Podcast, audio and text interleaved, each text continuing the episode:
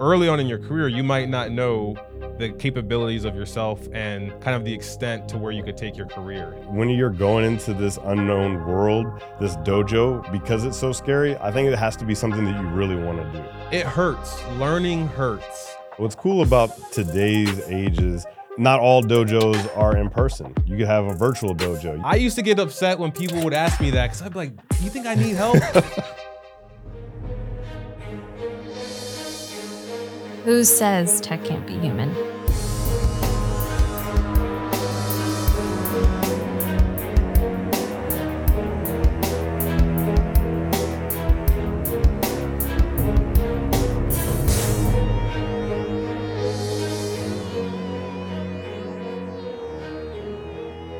What is going on, everyone? Welcome back to the show. Glad to be back again. We are talking about dojos today. Hmm. We talk about dojos all the time. I mean, I think it comes from back in the day, martial arts flicks, right? You have the seemingly weak protagonist and they go somewhere and they train and then become a mighty warrior. I feel like one of the best examples of me going into a dojo was honestly the Hacker House. When I was moving from the East Coast to the West Coast, starting at Netflix, right? I was living with you, Napoleon, Marco, and all we did is we focused on a few things. We focused on cybersecurity, technology, personal growth and development. So we were bringing in yoga instructors on Wednesdays, on Sundays. You were leading us through like breathing techniques.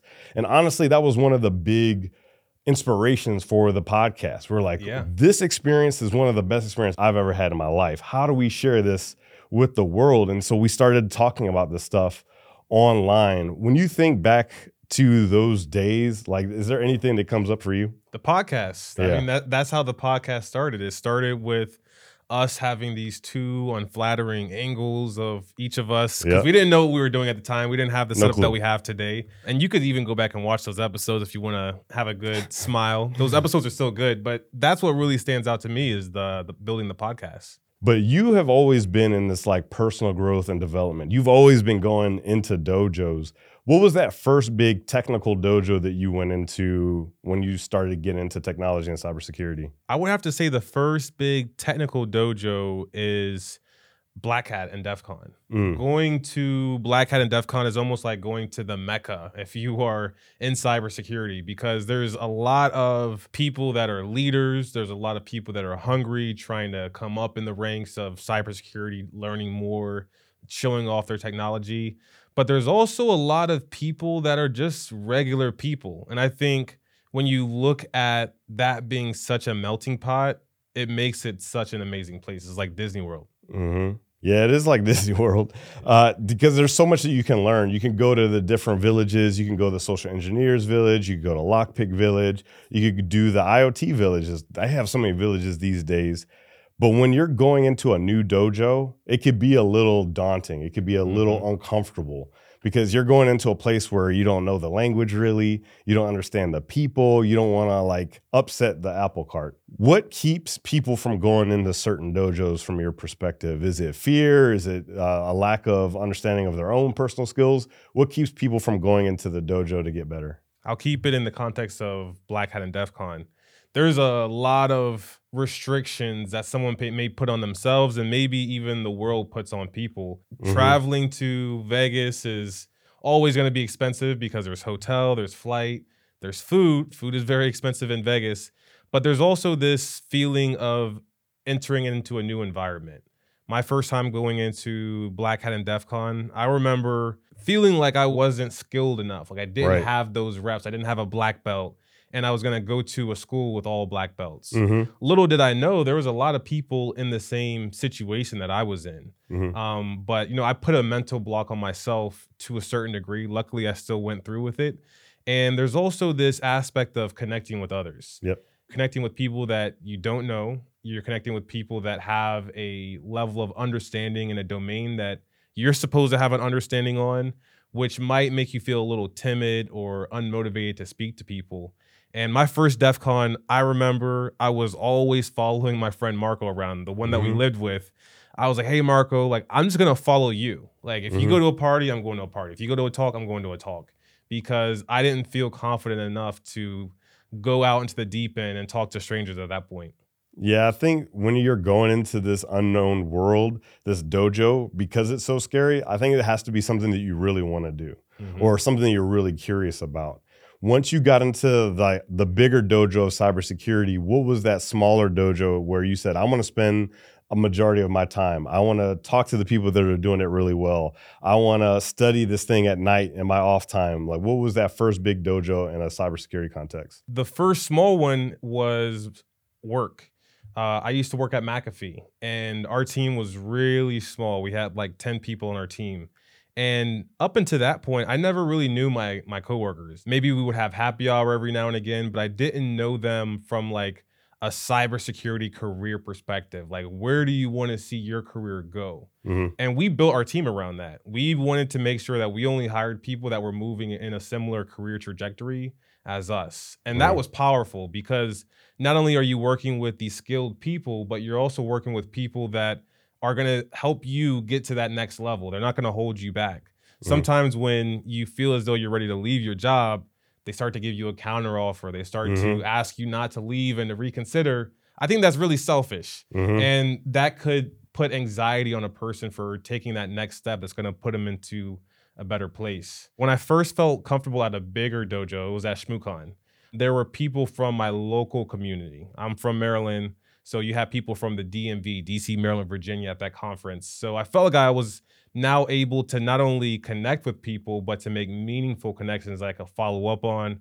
We're in the same time zone. You know, we're in the same locale. I could even meet up with you to learn more about you as a person, but Mhm. even from you as like a technologist perspective. Yeah, what's cool about today's age is not all dojos are in person. You could have a virtual dojo. You could Mhm. have a little meetup that you and a, a couple friends get together and you work on a, a problem together. Maybe you do CTFs. Maybe you're doing bug bounty. Maybe there's all these different little dojos. But sometimes you might think you want to go in a certain dojo. Maybe it's like a Cobra Kai, and they're like, "Ugh, I don't. I'm not trying to go in that dojo. Right. It's time for me to find a new dojo."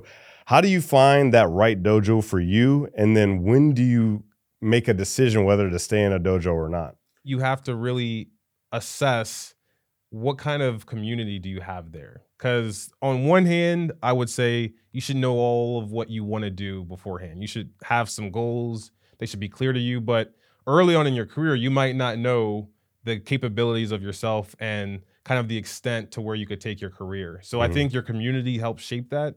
And having people that lift you up is a great thing. Mhm. Now, sometimes on LinkedIn, I see, and other social media platforms, I see building such a positive environment to where there's no, you know, negative talk. But I think being in a dojo, you get your butt beat. Big time. You have to you have to be challenged. Sometimes your chin gets challenged. And I think that type of environment is great when there's at least some sort of competitiveness hmm someone that's going to help push you to get better, not support you and hold your hand each step of the way. That's great when you have a little bit of a balance of both of those things. Someone that can hold your hand, but also someone that is a little bit more in your face saying, Hey, I think you can go out to the limb and, you know, reach out and get the fruit of your labor. One thing that I'm curious about is once you enter into a certain dojo, let's say it's a community, and you spend a, an appreciable amount of time, you start to move up the ranks, right? Just like a belt system. I remember when I went from a white belt to a blue belt in Brazilian Jiu Jitsu, that was a big deal for me. That was a lot of time, preparation, sweat, blood, tears to get to that level. Mhm. What do you think about what it means to level up in a community? How do you start to give back? How do you start to perform at your best? When I first got started in my career, I was the one asking people questions. And the only question that people would ask me is, How can I help you? Mm. I used to get upset when people would ask me that because I'd be like, You think I need help? and, and in a lot of cases, if Yeah. you are like that white belt, you do need help. Mhm. You, you're not as experienced as everybody else. But I think one of the ways that you realize that you're leveling up in your community is people start asking you for real advice. right. Sometimes the student becomes the teacher. hmm And it's very evident when that happens because you start to get access to people in a different way. You know, maybe you have access to have a great conversation, a nice chat with someone, but it's a whole different ballgame when someone asks you if they should take a new job, Mhm, if they should go buy a book and learn this new subject that they don't know much about. mhm. Um, so I think that's one great way to really assess where you're at in your community, but also to give back. When someone asks you that question, when you see that opportunity to help, step up and, and take it.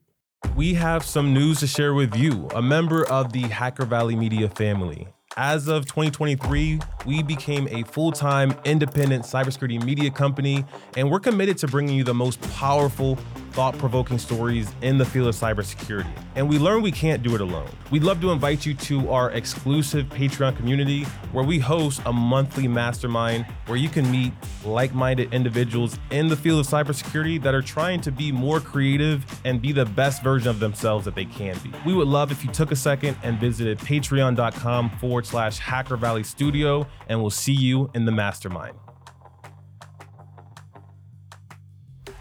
Let's say you've been in this particular org, maybe it's a conference that you've gone to for several years, maybe it's an organization like a Discord, and you are at that black belt level.